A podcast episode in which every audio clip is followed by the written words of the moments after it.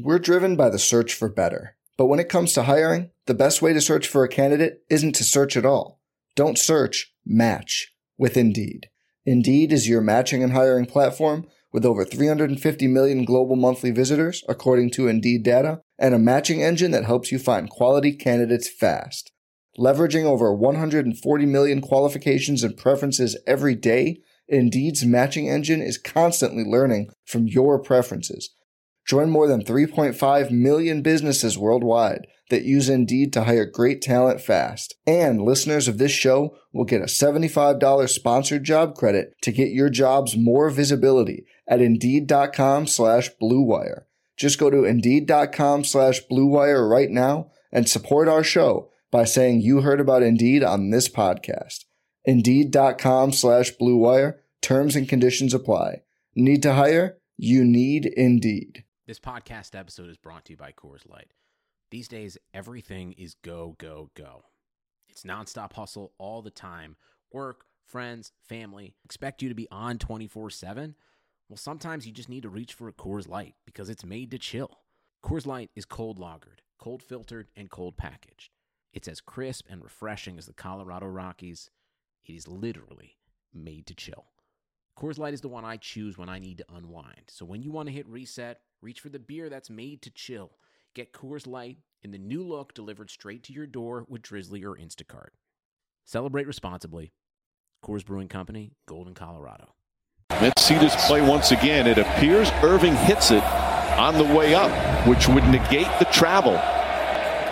He absolutely hits it on his way up. And Randle went over to talk to Scott Foster and see Obi Toppin, the rookie, and Taj Gibson, the veteran, keeping Randle away. And Tom Thibodeau and the coaching staff as well. Smart decision. So the Nets win it again. The hottest team in the NBA stays hot, but they had some anxious moments here tonight. Final score 117-112. Fuck. Well, I don't know.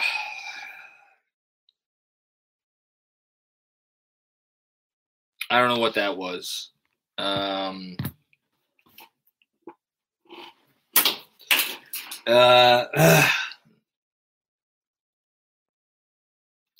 right. Knicks lose by 5 to Brooklyn. God damn it. I did not think that there was going to be a way that I was going to be able to come on here and be pissed off, and I'm fucking pissed off.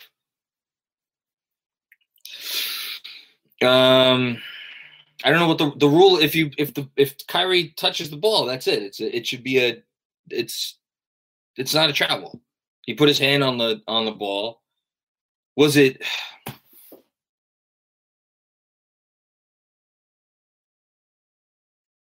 Fuck. All right. God damn it. Anyway, once Kyrie put his hand on the ball, I feel like maybe if Randle had let the ball go and hit the ball and hit the floor and then repossessed the ball and then went up for three. But God damn it. Jesus Christ. You hate to have a game end that way. I mean, look, it was miraculous that they were in that game down the stretch anyway. But, man, you don't want to lose it like that. You don't want to lose it like that. And it wasn't just that. It was the calls on Frank. And we'll talk about Frank in a bit.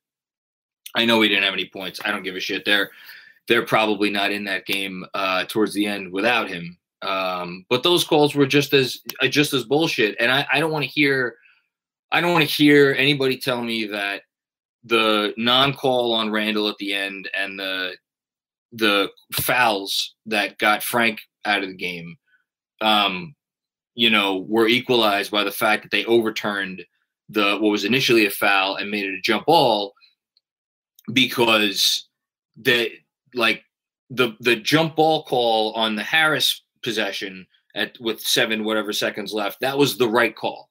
And so just because the refs overturned the call doesn't mean that, you know, it excuses the other bullshit calls. And it's just, you know, I was texting my brother a few minutes ago. And he, you know, he said it to me, like, the refs this season, it's not just this game. Fuck, God.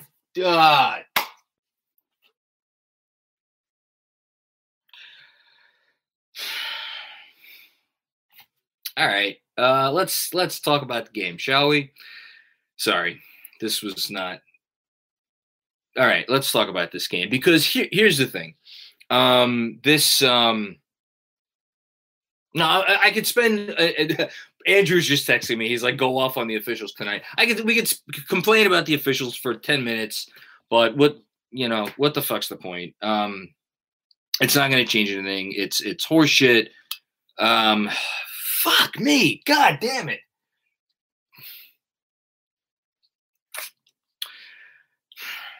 Okay, let's.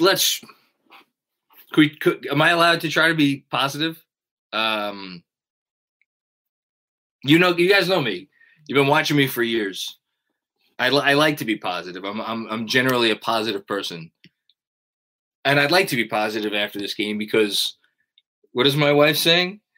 I think Andrew should clip this for some angry Macri memes. Thanks, dude. Oh, God. I didn't wake up our daughter, by the way, tonight. So kudos to me. I had a better night than the refs. Michael, Aaron in the super chat. I'll complain about the refs for you. They've been booty cheeks this whole season. Yes, they have. And again, it's not just this game. It's just it's been poor. It's been poor refereeing all season long. In the entire league. All right. Look,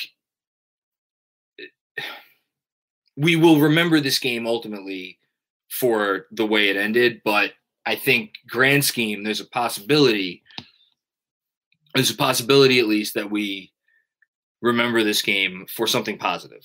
Again, I'm going to try to be positive here. I have to be positive here, because this game deserves as much, because when you have been as booty, to use a term, when you have been as booty as the Knicks have been for as long as they have been, you know, every Knicks fan who has been here for a while, watched this game and watched the second quarter and watched it go into halftime. And I would say in the middle of the second quarter, everybody in unison, all of us were like, okay, they're going to lose by 25 tonight. Are they going to keep it to 25? Are they going to get it under 20? Is this going to be a 40-point loss? Because we have Knicks fans, as Knicks fans, have been conditioned to think that. And yet, this team refuses to be the Knicks team that we have had to deal with for most of the last 20 years.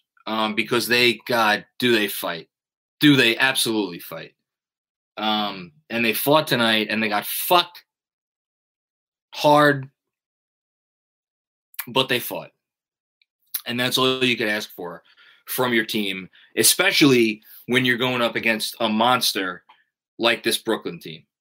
Because, I mean, I know they don't have Durant, but they're, as far as I'm concerned, even without Durant, this is still a top 5 team in basketball. God, they are good. They have Harden. He's playing like an MVP. Kyrie Irving, obviously, what do you say about Kyrie Irving other than that he's Kyrie fucking Irving? You know, this team took it. They took the punches, and they didn't give in. They were down, you know, they never got down by 20. They were down what? They were down by 17. They were down by 18 maybe. And they just kept coming and coming and coming. And it was the way they did it, and the fact that they really had some really, really, really tough time defending this Brooklyn team early on. Shout out to Zach DeLuzio, my very early in the Knicks Film School podcast history. Used to do post games with me. He broke it down. They were not guarding the pick and roll the right way. They were just basically allowing a layup line up until the very end of the first half, when Tibbs called a timeout and he started switching the pick and roll. Didn't really work for the third quarter, but they held the Nets to whatever they held the Nets to in the fourth quarter. And it, you know, it got them in the game. Shout out to WG in the super chat. Never seen a game Scott Foster doesn't want to be the center of attention of. Yeah, I know. God, these.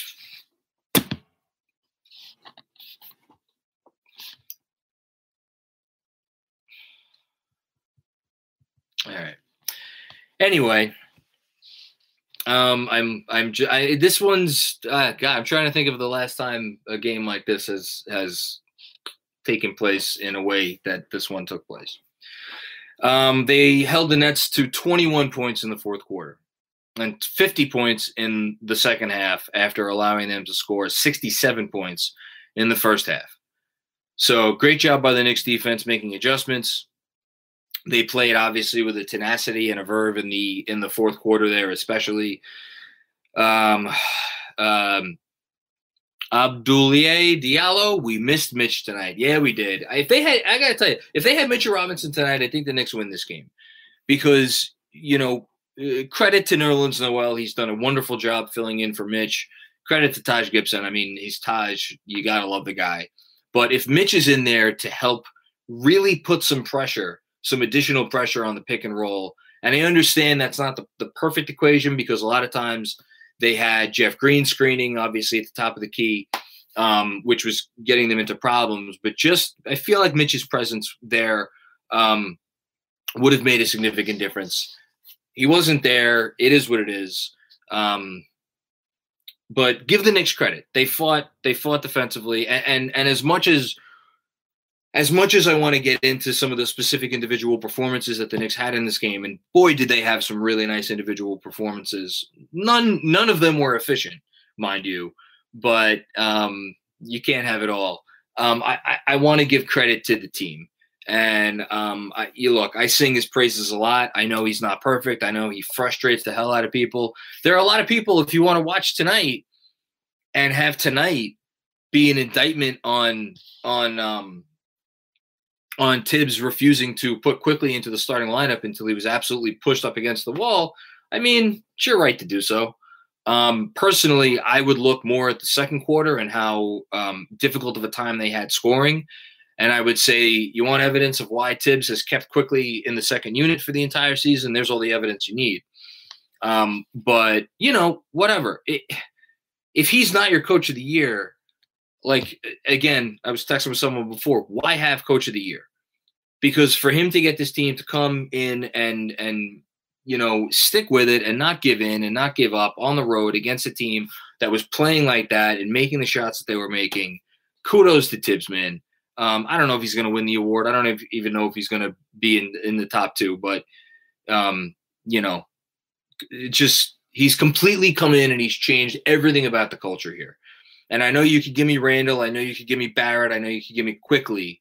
But for a coach to come in and coalesce all of that, I'm going to read some comments from the Super Chat. Thank you, everybody, for contributing to the Super Chat today. Really appreciate it. Elton Gilkies or Gilks, I hope I got one of them right. Leon looked at his team tonight and makes a play for Depot to compete for a top six seed. I've thought that a lot this year. The only issue is that if you make a trade for Oladipo, you have to be confident that you're getting a version of Oladipo that has been better than the version of Oladipo that we have seen, especially in Houston this year. Because I'll be honest with you, the version of Reggie Bullock that we saw tonight, again, one night, but the version of Reggie Bullock that we saw tonight was a hell of a lot more helpful than Oladipo would have been. That said, Oladipo brings an additional dynamic to this team that they desperately need if we're talking about the 60th or 70th percentile version of Oladipo. Is that version still out there? I don't know. He's been rough, but he's a one-man wrecking crew a lot of the time in Houston. You know, we'll see, but who knows? Dale with another comment in the Super Chat. Everyone should listen to Whistleblower Podcast. NBA referees are a serious issue and have been for decades. No disagreement, Dale. Thank you for the comment. Hannibal Miles. If Frank wasn't in the game, there would have been no comeback. I'm going to save that for a second, Hannibal. Give me a moment because I want to spend some time on that. And then Bad Eyesight. I love that name. I think Tibbs would have let Frank close the fourth quarter if he didn't foul out. He upped their defense, even though he didn't score. That missed corner three was huge. Here's the thing. Every Knick fan unless you're a Knicks fan that just like hates Frank, which there are some of you people out there and a bunch of you may be watching right now. And I hear that. If you don't watch the fourth quarter tonight, and at least if you're at least not pulling for him, and I know he was 0 for 5 and he missed a three that would have been absolutely massive. If you're not pulling for that kid to make that shot with every fiber of your being, I don't know what you're doing. Because he just comes in, he does all the things that you want a player to do, and I completely agree with both of those comments. The Knicks are not in this game down the stretch if Frank Ntilikina is not coming in, and Doris Burke even said it on the broadcast, setting the tone defensively on whoever the hell he was guarding. And that is a mentality that he brings and he has brought to this team from the moment he was drafted. And God, I wish there was a world where they would potentially re-sign him, because once this team gets better – and he is not forced into doing the things that he's been, put in positions to try to do and quite frankly fail at over the last 3.5 seasons. I think it's a different story. Yeah, you need him to hit the open looks, but I think he'll hit those open looks if you give him more chances. John Michael Prego, bright side. Your baby still only knows 500 Knicks basketball, and she slept through this whole game. I think so, unless maybe she's up now. There was some loud noises going on in the living room. Tough to win 8-on-5. Nobody wants us in the playoffs. Rappaport sucks. Fuck Michael Rappaport. The Nets are from Jersey. Yes, they are. You know what? Actually, let me pause. I've been getting ahead of myself tonight, talking all about the Knicks. I want to give a big shout-out, a really big shout-out, and a heartfelt congratulations to all 87 Brooklyn Net fans that are out there and got to celebrate this win. You guys, man. You have stuck with this team through thick and thin through the last 7 years since they came over from the fucking swamplands, and you deserve this. So kudos to, again, all 87 of you. I don't want a single one of you to be left effed out. That parade down the Canyon of Heroes, thankfully, even if social distancing is over, the parade down the Canyon of Heroes will still be social distance because there's fucking 87 of you. Anthony Sixto. Should RJ and Randall show some of the same bold tunnel vision Quickley showed to keep them hanging in this game? Look, Quickley is what he is. He's a gunner. Thank God for that, because this team needs a gunner. I know he was whatever he was tonight, but I thought RJ and Randall played some of their best games of the season, and I understand they did not shoot the ball well, but at the same time, they played within themselves, and I thought they made the correct play every time. And I thought as a tandem, I have a tough time remembering the last time RJ and Randall played this high quality of a game overall. As Thibodeau always says, it's not always about if the shots aren't going in, how else are you helping your team? And they helped their team win, or what should have been, close tonight. Comment from CT Pittman. Thank you so much for your contribution to the Super Chat, CT. We appreciate you here at Knicks Film School. I wanted the win, but at least the national broadcast shows we are a competent and competitive team to everyone. I want to just highlight something about that for a second, because Doris Burke and Mike Breen, but mostly Burke, as any ESPN broadcaster would have done, waxing poetic about Kyrie, waxing poetic about James Harden, waxing poetic about the Brooklyn Nets for most of this game, as they should have. They're very impressive. Again, kudos to, maybe after tonight they got an 88 fan, some small child watching this game. It was impressed. But by the end of the game, by the end of the broadcast, all Doris Burke could talk about was how the Knicks just fight and they don't give in and they don't give up. And Tibbs has his team on the right direction. And Leon Rose and the entire front office, I'll say it, have this team in the right direction because it comes from the top.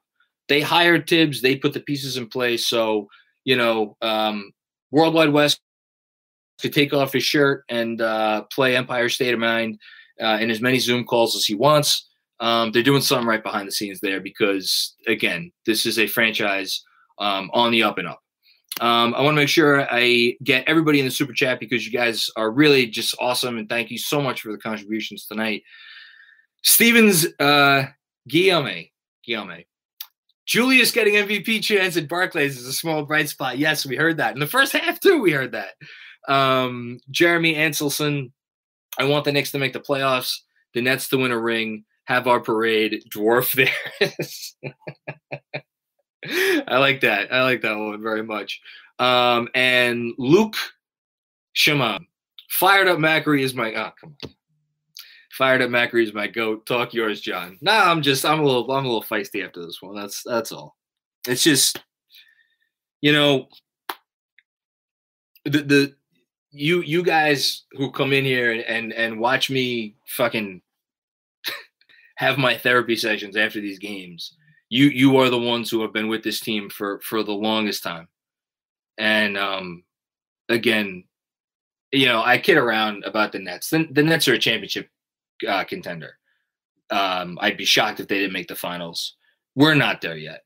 The Knicks are not anywhere close to there, because there's only a handful of teams that get to that level every year, and they have serious work cut out for them. The Knicks do, to get to that level, but we're not asking for that. If you've been around for a hot minute, we want a team that we could sit there and watch and be proud of for 48 minutes. And we got that tonight. And by and large, with some exceptions, we've gotten that this season. And that's what you build from. You build, you don't build from cap space. You don't build from lottery balls. You build from this.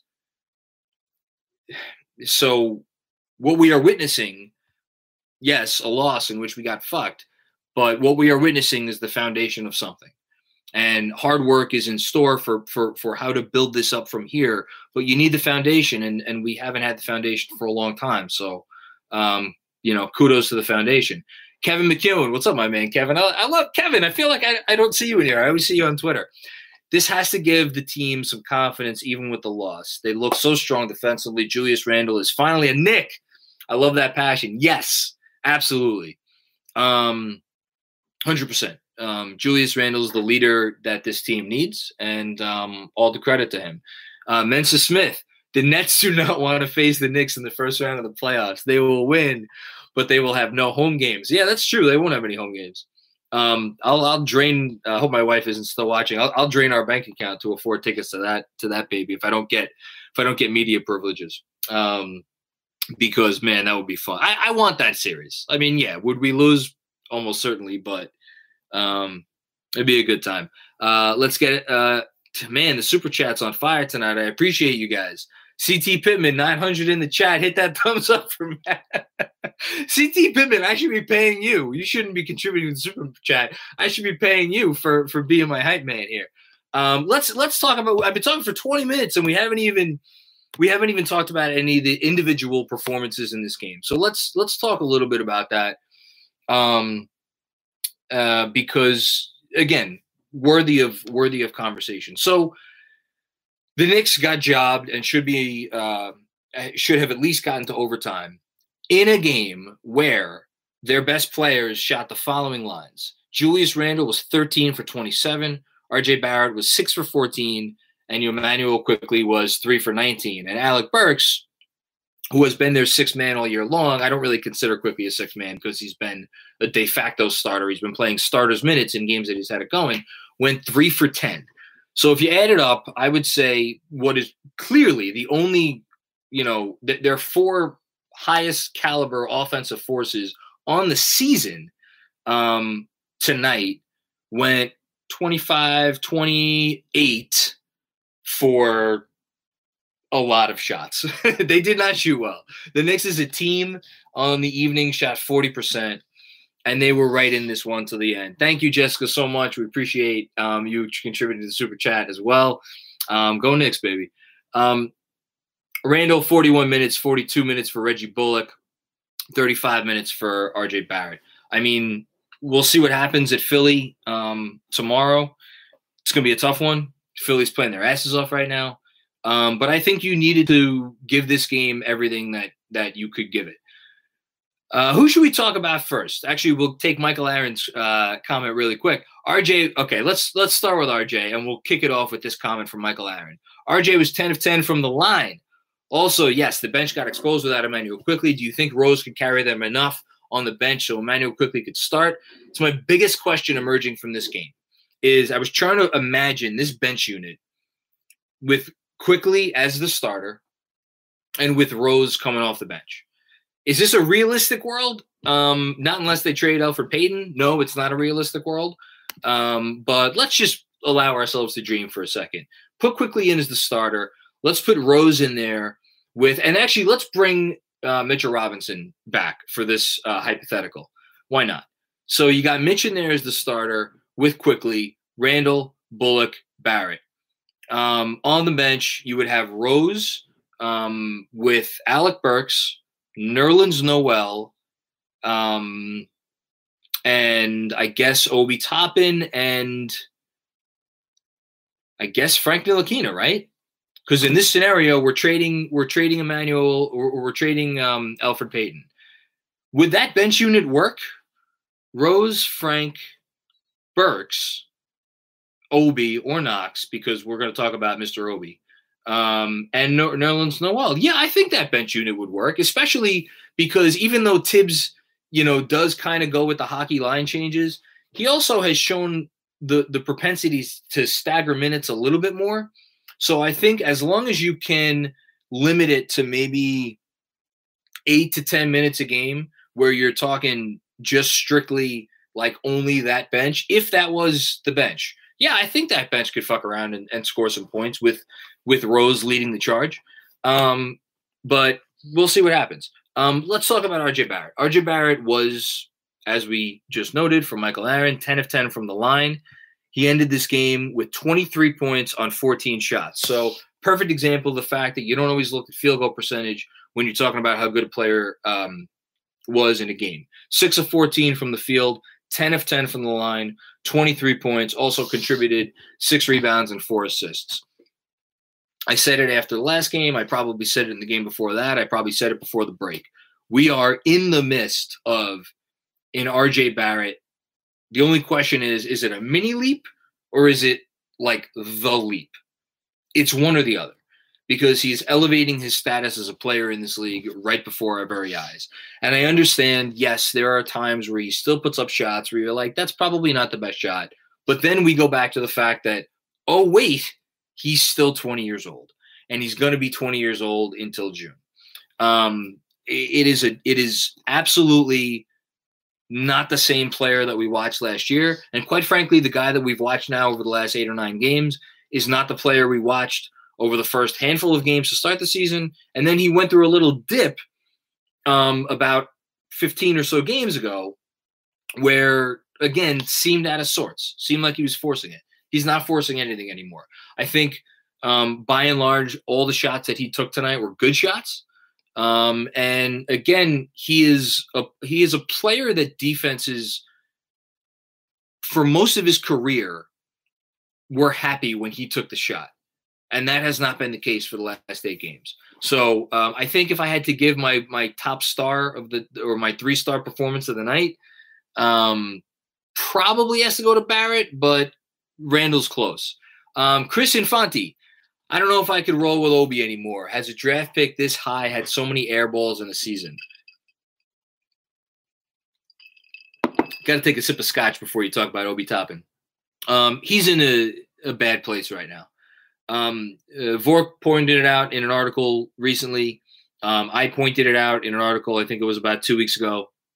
For whatever reason, he's a lot better at shooting threes above the break than he is from the corners. I think he's airballed like half of his shots from the corners this year, which is quite frankly uncanny. Like that's hard to do. Defensively, he's really in a struggle right now. I don't think you could put him on the floor defensively against a top 10 offense. And offensively, we've all said the same thing all year long. They're not putting him in the positions that you need to put him in to be successful. What does that mean long-term? Does it mean they adjust their roster to try to fit him? Does it mean they try to give him more minutes as a backup 5 starting next year?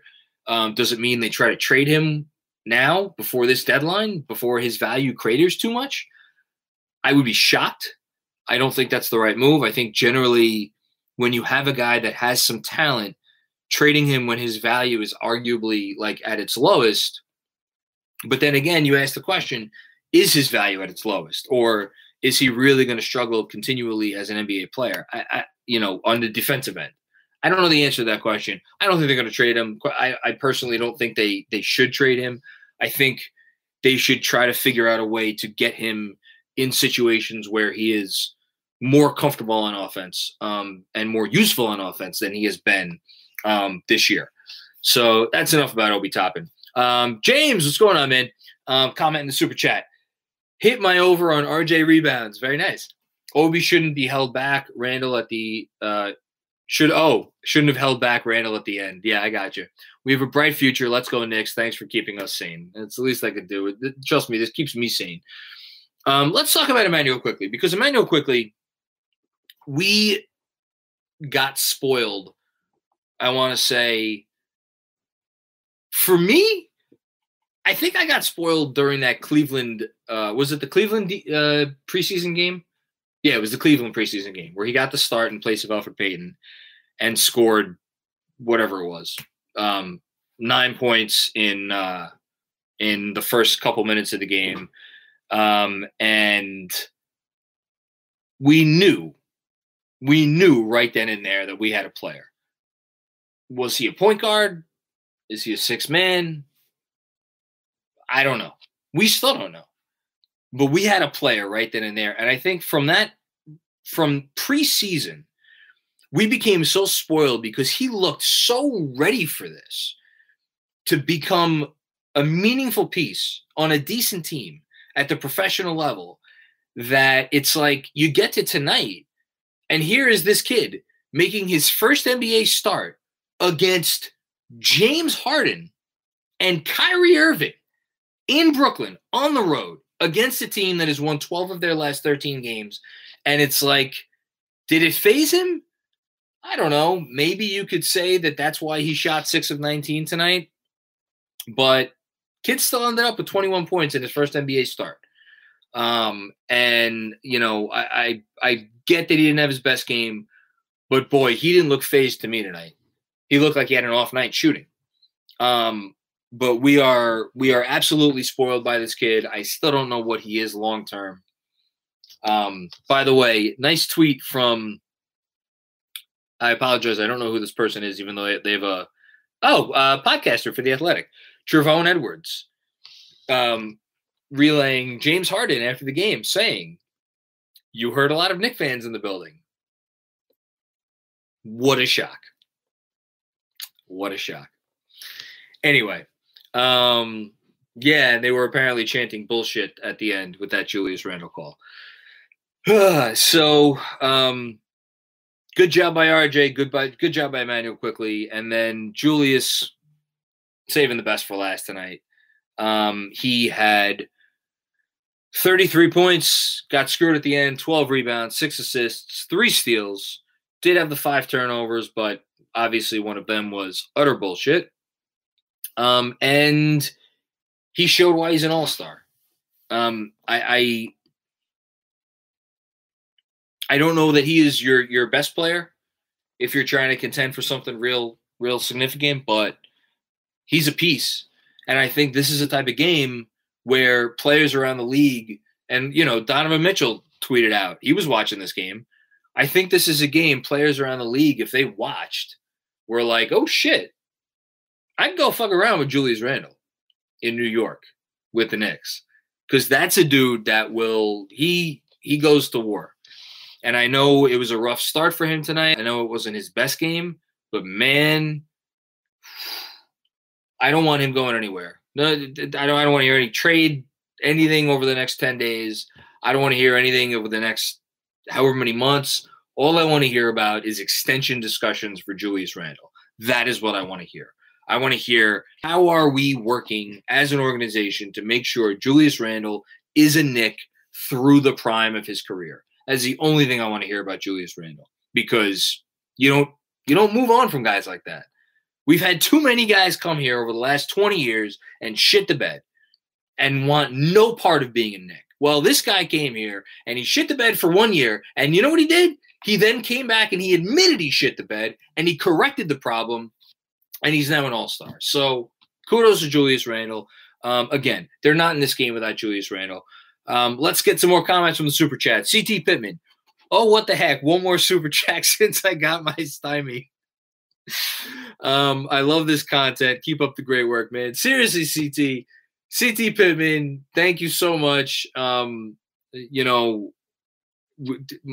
out to my producer because he works his butt off on this YouTube channel, and so we don't have any funding, obviously. It's me and Andrew, Jeremy, obviously, Chris Persian, and we do what we can. So really, these contributions in the super chat are really very generous, and we appreciate them. Mensa Smith, IQ is the Jalen Brunson to our eventual Luka Doncic. I like that. How about this? How about we get the actual Jalen Brunson and we have him and Emmanuel Quickley? All we have to do now is find a primary ball handler. But Emmanuel Quickley is that Billups kid 2013 shooting guard type. That's not a terrible comparison. We need, we know what we need. We know what we need. We need one guy. We need one perimeter guy who can, I hate to say it, who can do what Kyrie Irving does or do what James Harden does or do, if you want more of a wing-ish player, do what, what Kawhi Leonard does. Like, we need one more guy. We need one more guy. If you put one more guy on this team, where is that guy going to come from? We'll see. James Lee, also in the super chat. Doris sounded like she's been watching all the Knicks games, and Breen, this was pretty much like a Knicks broadcast rather than national. LOL, go Knicks. So Doris Burke, I don't know if you guys know this, Doris Burke apparently grew up a Knicks fan. She alleges that she is a Knicks fan. And, she has said some unkind things about the franchise over the last several years, but, maybe they deserve them. I think Doris Burke's a Knicks fan. I think she just has kind of hit it well. Let's check some other. Stymie. Did I get the pronunciation wrong? I think I've got to pronounce. I always get these pronunciations wrong. I apologize. We do what we can here. All right, let me take some more. I'm trying to think if there's anything else I wanted to comment on. I mean, shit. Talk about burying the lead. They're not in this game without Reggie Bullock. I've been talking for 35 minutes, and I haven't mentioned Reggie Bullock, I don't think, explicitly once. Bad job by me. Scored 19 points, 6 rebounds, was 7 for 12 from the field, 5 of 10 from 3. I mean, I don't know. What are his season-long numbers right now? Let me just pull this up real quick because it deserves mention. Reggie Bullock for the season is now shooting 37% from three. I mean, I've complained about him. I've been on Reggie Bullock Hill, but I have also complained about him. I mean, I think his inability to do more stuff off the dribble stands out more on this team because of their point guard play. And obviously I'm talking about Elfrid Payton. If you put, name any of your top 10 point guards in basketball, if you put any of them on this team and you still have RJ and you still have Randall and you have even Mitch at center and you have Bullock as that fifth starter, I think Bullock would be just fine. Also at that point, his looks would get a little bit easier. So I bet you'd see that 37% from three probably inch up towards 40% from three. And then all of a sudden you're talking about a guy who is like, is he Joe Harris? No, but he's pretty damn good. Spoke about Frank. Taj Gibson, 24 workman-like minutes. I mean, you love Taj. What else can you say? Burks had an off night. I'm not going to pile on Burks. Jean-Baptiste Piron. I think I pronounced that correct. I'm usually good with the French pronunciations. Keep up the good work, John, and good luck pronouncing my name. If I got it wrong, tell me. If I got it right, hopefully I did. Watching you at 3:30 a.m. in France. Go Knicks. Never forget that this fan base travels better than any fan base in sports. There is no – maybe not sports. In basketball. There is no fan base in basketball that has more fans all over the world than the Knicks. And I know that because I get DMs like it feels like once a day from whether it's, in South Korea – or the Philippines, or, Ireland, or... We're driven by the search for better. But when it comes to hiring, the best way to search for a candidate isn't to search at all. Don't search, match with Indeed. Indeed is your matching and hiring platform with over 350 million global monthly visitors, according to Indeed data, and a matching engine that helps you find quality candidates fast. Leveraging over 140 million qualifications and preferences every day, Indeed's matching engine is constantly learning from your preferences. Join more than 3.5 million businesses worldwide that use Indeed to hire great talent fast. And listeners of this show will get a $75 sponsored job credit to get your jobs more visibility at Indeed.com/Blue Wire. Just go to Indeed.com/Blue Wire right now and support our show by saying you heard about Indeed on this podcast. Indeed.com/Blue Wire. Terms and conditions apply. Need to hire? You need Indeed. England or Italy or Germany, all of these places have Knicks fans all across the world. And I bet a lot of them are up right now because they just watched that game and they're hyped because we got that game stolen from us. So shout out to Knicks fans everywhere. We're a strange breed. We're a strange breed. We're sitting here. You guys listen to me. I'm sitting here talking about this. I got a newsletter to write, that I'll be up until 2 in the morning writing. But this team's 20-20, and they fight, and they're inspiring. I'm going to take some questions from the chat. So let's go. Let's see what we got here. Santiago, Barrio Canal. Santiago Barrio Canal. I think I got that right. Thank you for your contribution to Super Chat. Throw me some questions, guys. Besides rebounding, is Drummond that much better than DeAndre? Not sure why the Knicks seem to like him. Besides rebounding, is he that much better than DeAndre? Not really. I'm going to have a big piece on Drummond in tomorrow's newsletter, shameless plug. I think there is a rhyme/reason for at least kicking the tires. If he gets cut, if he gets bought out, and you could bring him in for the rest of the season, is there an argument for that? Yeah, there's an argument for it. I'm much less convinced that there is a good argument for trading Mitch for assets, because I don't think you're getting anything that great, and then signing Drummond to what it would take to get him to be your center for the next couple of years. I really hope they don't sign Andre Drummond. All due respect to him, I get he has more rebounds than anybody in basketball since the day he was drafted. He is shooting. He shot 66% in from 0 to 3 feet last season, before he started just making a mockery of himself this year. There's still a good player in there, Andre Drummond, but just no. I don't want to live the Andre Drummond experience here in New York. Just no. Okay. Let's keep going. Chris Persianen is in the chat, and I saw Chris Persianen just, oh, interesting. Look at Chris with the rumors. Yeah, I don't think we get Drummond anyway. Okay. Marnik Pictures. Should we try to see if Cody Zeller is available rather than Drummond? I'll take Cody Zeller if he's a salary dump and we're getting something. That's about the only way that I would want Cody Zeller. I think Cody Zeller is a decent player, but again, Mitch has the cast off, so he's coming back soon. And in the meantime, yes, tonight, if Mitchell Robinson was in this game, would they arguably have done better? Absolutely. But, does that mean I want to trade for Cody Zeller? Probably not, unless I'm getting something back. Q-Skirl BK, do you ultimately believe that a star who moves the needle will come here without moving RJ in a deal? Oh, goodness. I should have brought the bottle of scotch for that one. Here's the thing. The Knicks aren't going to trade R.J. Barrett because you don't trade R.J. Barrett.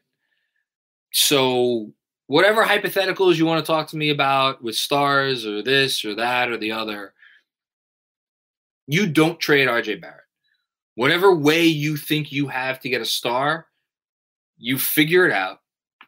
But it shouldn't involve R.J. Barrett. And that I don't mean to say that R.J. Barrett is untradeable because he's that great of a player, but fuck, if you're not keeping that guy as part of your foundation, what are you doing as a franchise? So do I think there's a path to get a star without trading RJ? Yeah, absolutely. Because here's the thing. The Knicks have, as it stands, all of their first-round picks, and they have these two extra picks from Dallas. Now, look, I was very down on the Dallas pick to start this year, and then a lot of people threw that back in my face when Dallas was whatever they were, 8-14, and now Dallas is sitting, and they're probably about 2 weeks away from being, you know, securely in the sixth seed. That pick's probably going to be the 19th pick in the draft. It's still a good pick. Our pick is probably going to wind up being the 13th pick, 14th pick, 12th pick, 15th, 11th, whatever, somewhere in that range.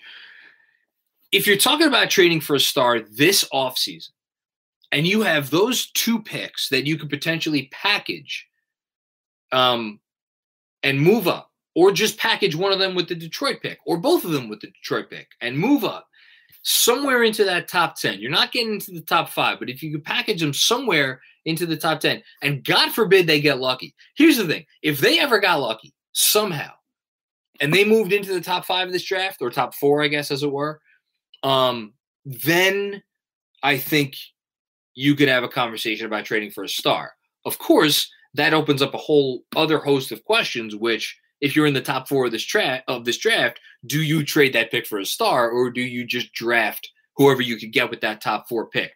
I am not mentally prepared, and I have not had nearly enough bourbon to have that conversation, so I'm just going to move right along. But I will say, let's just say for argument's sake, they don't get lucky and they don't move into the top 4. Just having those two picks and being able to package other picks in the future, you're going to have to trade somebody. You know, and I don't really want to have that conversation tonight because I don't want to talk about trading Emmanuel Quickley, but like Quickley's here. He's a guy that some other team would be really interested in. But I don't want to have that conversation. I want to keep Emmanuel Quickley. I don't want to keep R.J. Barrett, and I want to keep Julius Randle. And I would like it to be a situation where the star that we traded for, you trade for using draft assets. That's what I would like. Is that going to happen? We don't always get what we want, but we'll see. I think it's in the potential realm of possibility. What do we got? Jonas Plout, if you had to win a game tomorrow to get to the playoffs and had to play Obi or Knox, who you playing? Knox, because you could hit a corner 3. That's not even close right now. And again, if you want to get on, you know, the rotation decision making right now. I have to think, Knox – so this is how you know that, like, for any reporting or whatever that has come out about maybe Tibbs not being on the same page with certain people in the front office, the fact that Tibbs is still going out there and playing Obi Toppin minutes every game shows that Tibbs, A, is in lockstep with the front office, and B, is in this for the long term. Because if he was just playing the best guy, he wouldn't be playing Obi Toppin right now. He'd be playing, I don't know if it's Kevin Knox. I don't know if it's, Austin Rivers, who's obviously not here right now, but still, I don't know if it's, signing someone off the street, Iggy Brasdakis. Like, he wouldn't be playing Obi. He's playing Obi because he is in lockstep with the front office, and they do have aspirations that go further than just this season. And he knows that, and that's why they're playing in these minutes to try to get him accustomed to the NBA game. And, let's hope it pays off. Why is Theo Pinson on the payroll? Because Theo Pinson is the effing best. I love Theo Pinson. That dude does. They should run a promotion. And if anybody with Garden Dreams, if anybody at the Garden Dreams is listening to this right now, here's the promotion that you should do for the rest of the year. You should, before every game, auction off Theo Pinson's seat on the bench for the most money you could get, because that motherfucker doesn't sit down. He is up. He is dancing.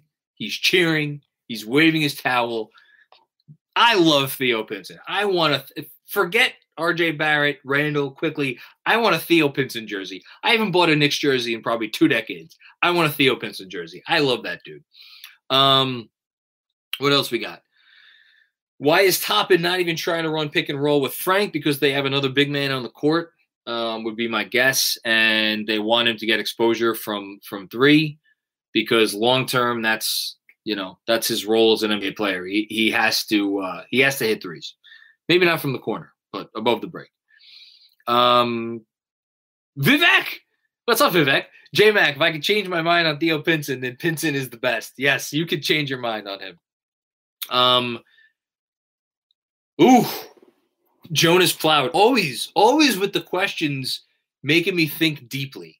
How many players from the last two draft classes are you taking over R.J. Barrett and Emmanuel Quickley? All right, we got to pull up our trusty friend. I mean, I know it by heart, but I'm going to pull up our trusty friends at Basketball Reference anyway. So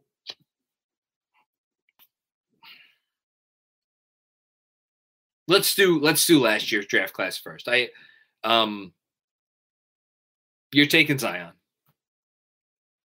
You have to take Zion. I know he's like 400 pounds, and he probably eats a little bit too much fried seafood down in New Orleans, but he has potential to be a generational once in a ever player. The more interesting question for me is Ja Morant. And look, I'll get laughed out of this live stream by any NBA media person who covers the league generally, and I get that by what I'm about to say, but I'll say it anyway because fuck it. I don't think the R.J. Barrett, Ja Morant conversation is over. Do I think there's a 90% chance that Ja Morant becomes long-term the better piece than R.J. Barrett? Of course, because he's a guy that could break you down off the dribble. I still believe in his shot long-term. He is the prototype of the player that you need to win in the NBA right now. He is the guy that the Knicks need. But do I think there's a conversation there between RJ and Ja just because of the fact that Ja has struggled from three this year and the fact that RJ has really put it together in a significant way over the last 8 games? Yeah, I think it's a conversation. As for this draft class, who am I taking over Emmanuel Quickley? Ball. Not Haliburton, not for this team. God, Edwards. What is Anthony Edwards? I have no idea. I'd probably take Edwards. I have to take Edwards. He was the first pick in the draft, and the guy just scored 30-something points with an array of really good moves. So you got to take Edwards to everybody else, it's a conversation. Like Wiseman? Do I really want James Wiseman over Emmanuel Quickley?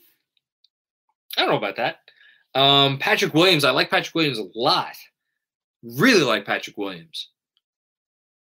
Am I taking him over Emmanuel Quickley? I don't know about that.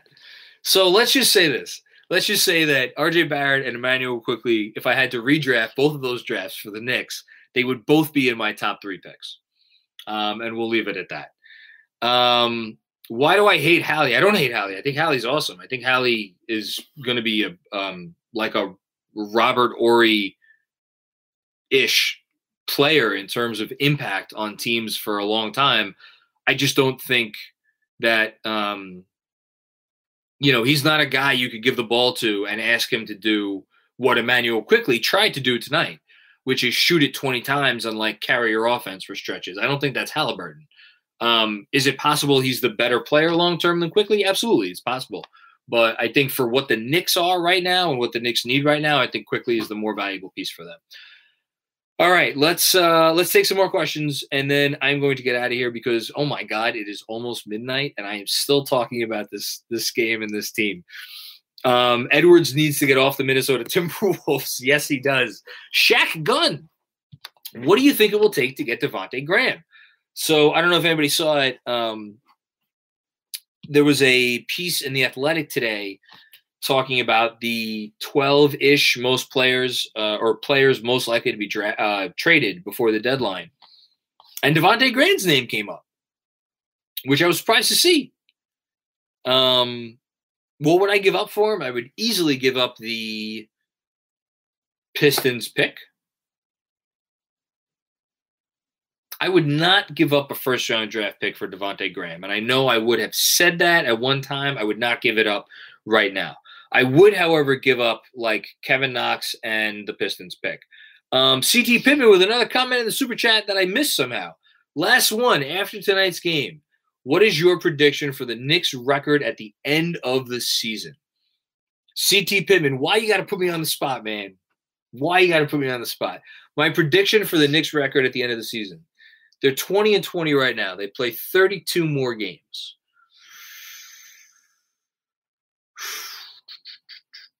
My prediction. They play 32 more games. So that means if they go 14-18, they'll be 34-38.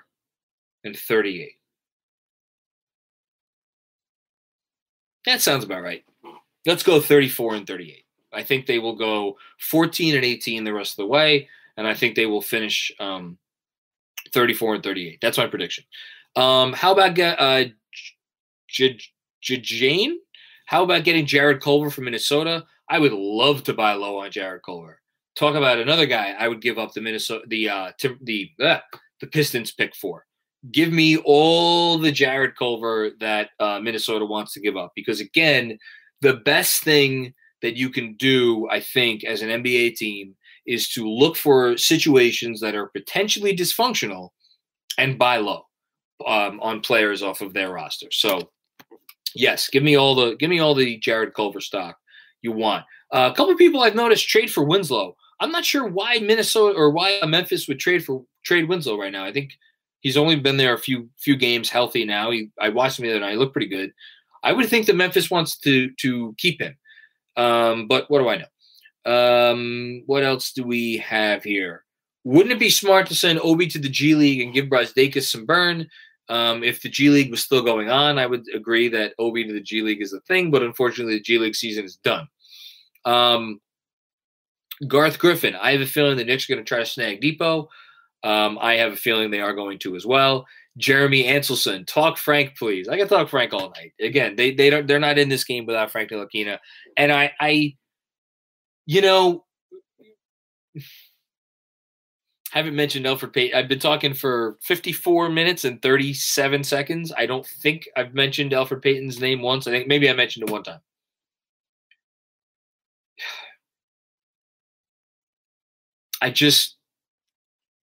If Derrick Rose is back, and he's healthy, and you feel pretty good about the fact that Derrick Rose can give you 25 minutes a night, I would so much rather watch this team for the rest of the season with Frank taking Elfrid Payton's minutes. And I know I'm preaching to the choir. I know that's like the easiest catnip to tell any group of Knicks fans, but like, I've defended Elfrid Payton, obviously, a lot this year. I defended the signing in the offseason. I defended him when he's gotten killed repeatedly this year. It's hard to watch this game tonight and be like, you know what they were missing? You know what helped them win this game? Elfrid Payton. No one said that. Tom Thibodeau didn't say that. Leon Rose didn't say that. William Wesley didn't say that. I didn't say that. You didn't say that. No one said that. So, you know, I feel bad. It's not his fault. He hasn't had a great year. He's not a great fit for this team. And that doesn't mean he doesn't still have good games at times, but like, just give Frank those minutes.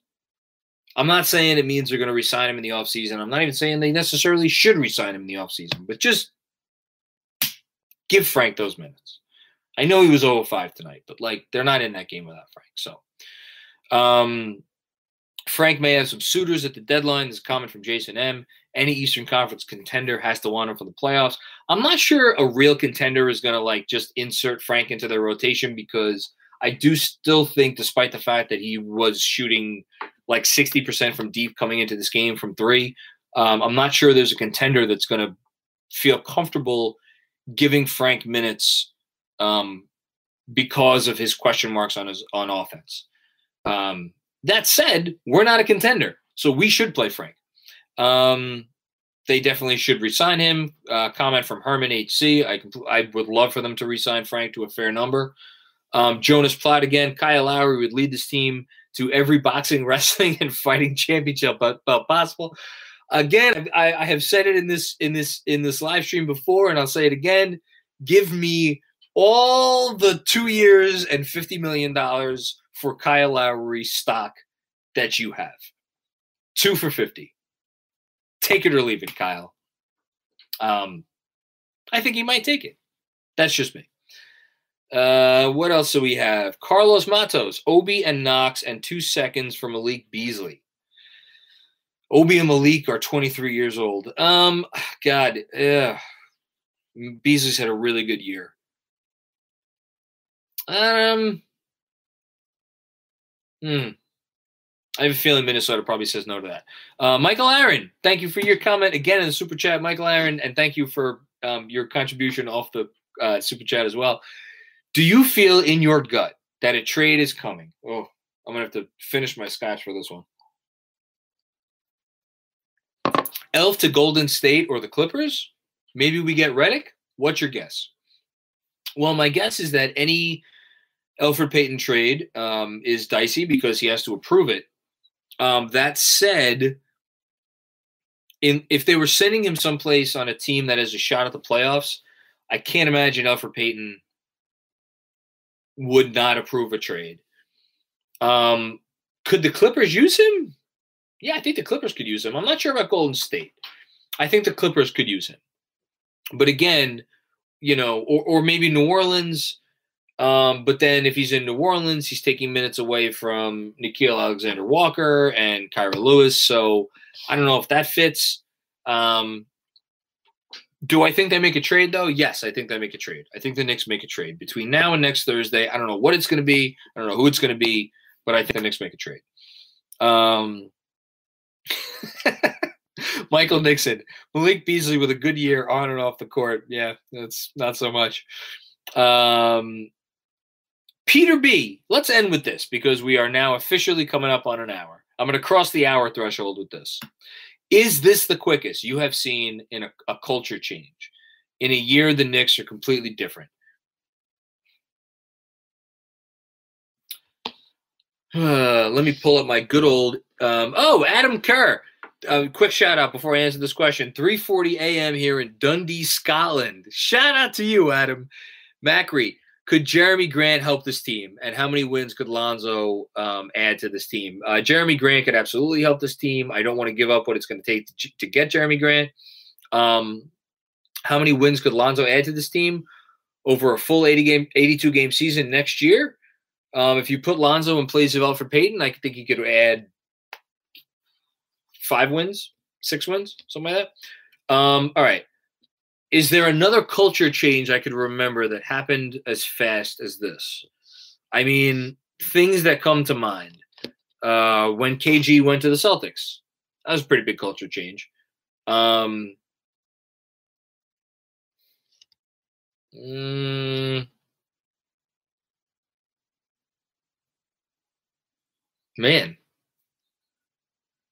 Is there another one? I'm looking up and down. Well, yeah. How about this? When the Bulls went from Del Negro to Thibodeau, that was a pretty good big culture change. Same roster, increased them by 21 wins. I get Rose was a year older and everybody was a year older, but that was a pretty big culture change. But like outside of a big player making a change of scenery, like Garnett to the Celtics. LeBron going to Cleveland the first time or second chance. Mark Jackson to the Warriors, comment from Dirty Dancer. That's fair. That was a pretty significant culture change. I obviously, you guys know I'm not a big Mark Jackson fan, but that was significant. Trying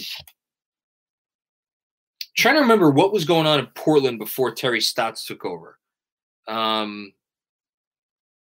Maybe that. Denver, No, Denver's been pretty good for a while now. Maybe Denver when George Karl went there, but they also got Carmelo. So no. It has to be right. Hey, look, it has to be right up there. This has to be right up there with anything the league has seen in the last 20 years. Let's say that. Fizdale to the Knicks. Oh, wait. Well, again, thank you, Andrew Claudio, for your comment. Jason Kidd to the Nets in 02. I'm trying to think of examples of where it wasn't a big time player going to a team. And like, honestly, Thibodeau to the Bulls is the last big one I could remember. So yeah. Bargnani to the Knicks. Let's end on that comment. Bargnani to the Knicks from Ball 24/7. Listen, guys, I've been here for over an hour, and there are still close to 500 people here. Us Knick fans, we deserve this team to feel good about. Thank you, everybody, for sticking around this whole time. I really do appreciate it. Jeremy Anselson, one more comment in the Super Chat. I know we hate them, but it needs to be mentioned. Is Harden the greatest offensive player ever? Oh, my God. Why are you throwing me off the rails to end the Super Chat? He was incredible tonight. No, he's not the greatest offensive player ever. I do think, though, if you put aside your quibbles about does he take advantage of the rules versus how much of it is like natural basketball skill or whatever, in terms of just the overall offensive impact within the league as it stands with him being there, do I think James Harden is one of the 10 most impactful offensive players ever? Absolutely. 100%. I can't go more than top 10 because this league has seen some guys. We forget about guys like Will Chamberlain and Kareem Abdul-Jabbar and Elgin Baylor and Oscar Robertson. And, there's been some really, really, really amazing offensive players in this league. But in terms of how he's able to manipulate the rules as they are allowed to do right now in this league, I think he's top 10. SK, Macri's fired up and staying up late tonight. I'm not going to sleep until 2 in the morning because, again, I have a whole newsletter to write. So, on that note, I am going to get the hell out of here. I don't know what Matt is typing in the chat Alexei Shved for, but if you're saying that Alexei Shved is one of the 10 greatest offensive players in the history of the NBA, I cannot disagree with you, Matt. Good call. Man. I need a glass of water. All right. I'll see everybody soon. Thank you, everybody. Give a thumbs up or whatever you do. If you're listening to this on the podcast, give a 5-star rating and a review and the whole thing. We love you. Thank you, Andrew Claudio, for getting this up soon after I'm done. And I will see y'all tomorrow night for another game, and hopefully we get that win. Subscribe. That's it. Subscribe. Yes. Subscribe to this YouTube channel. All right. See everybody later. I'm Mark Chapman. Welcome to the Planet Premier League podcast. Each week, Cesc Fabregas, Nader Manua and myself talk all things Premier League. As a player, you don't have time to talk. No. You don't have time to make a plan. You just need to deal with wave after wave after wave. We watched Coach Carter and he said, afterwards, the game's just about doing this for your teammates. And I remember looking around halfway through the film and half the squad was asleep. Planet Premier League. Listen wherever you get your podcasts.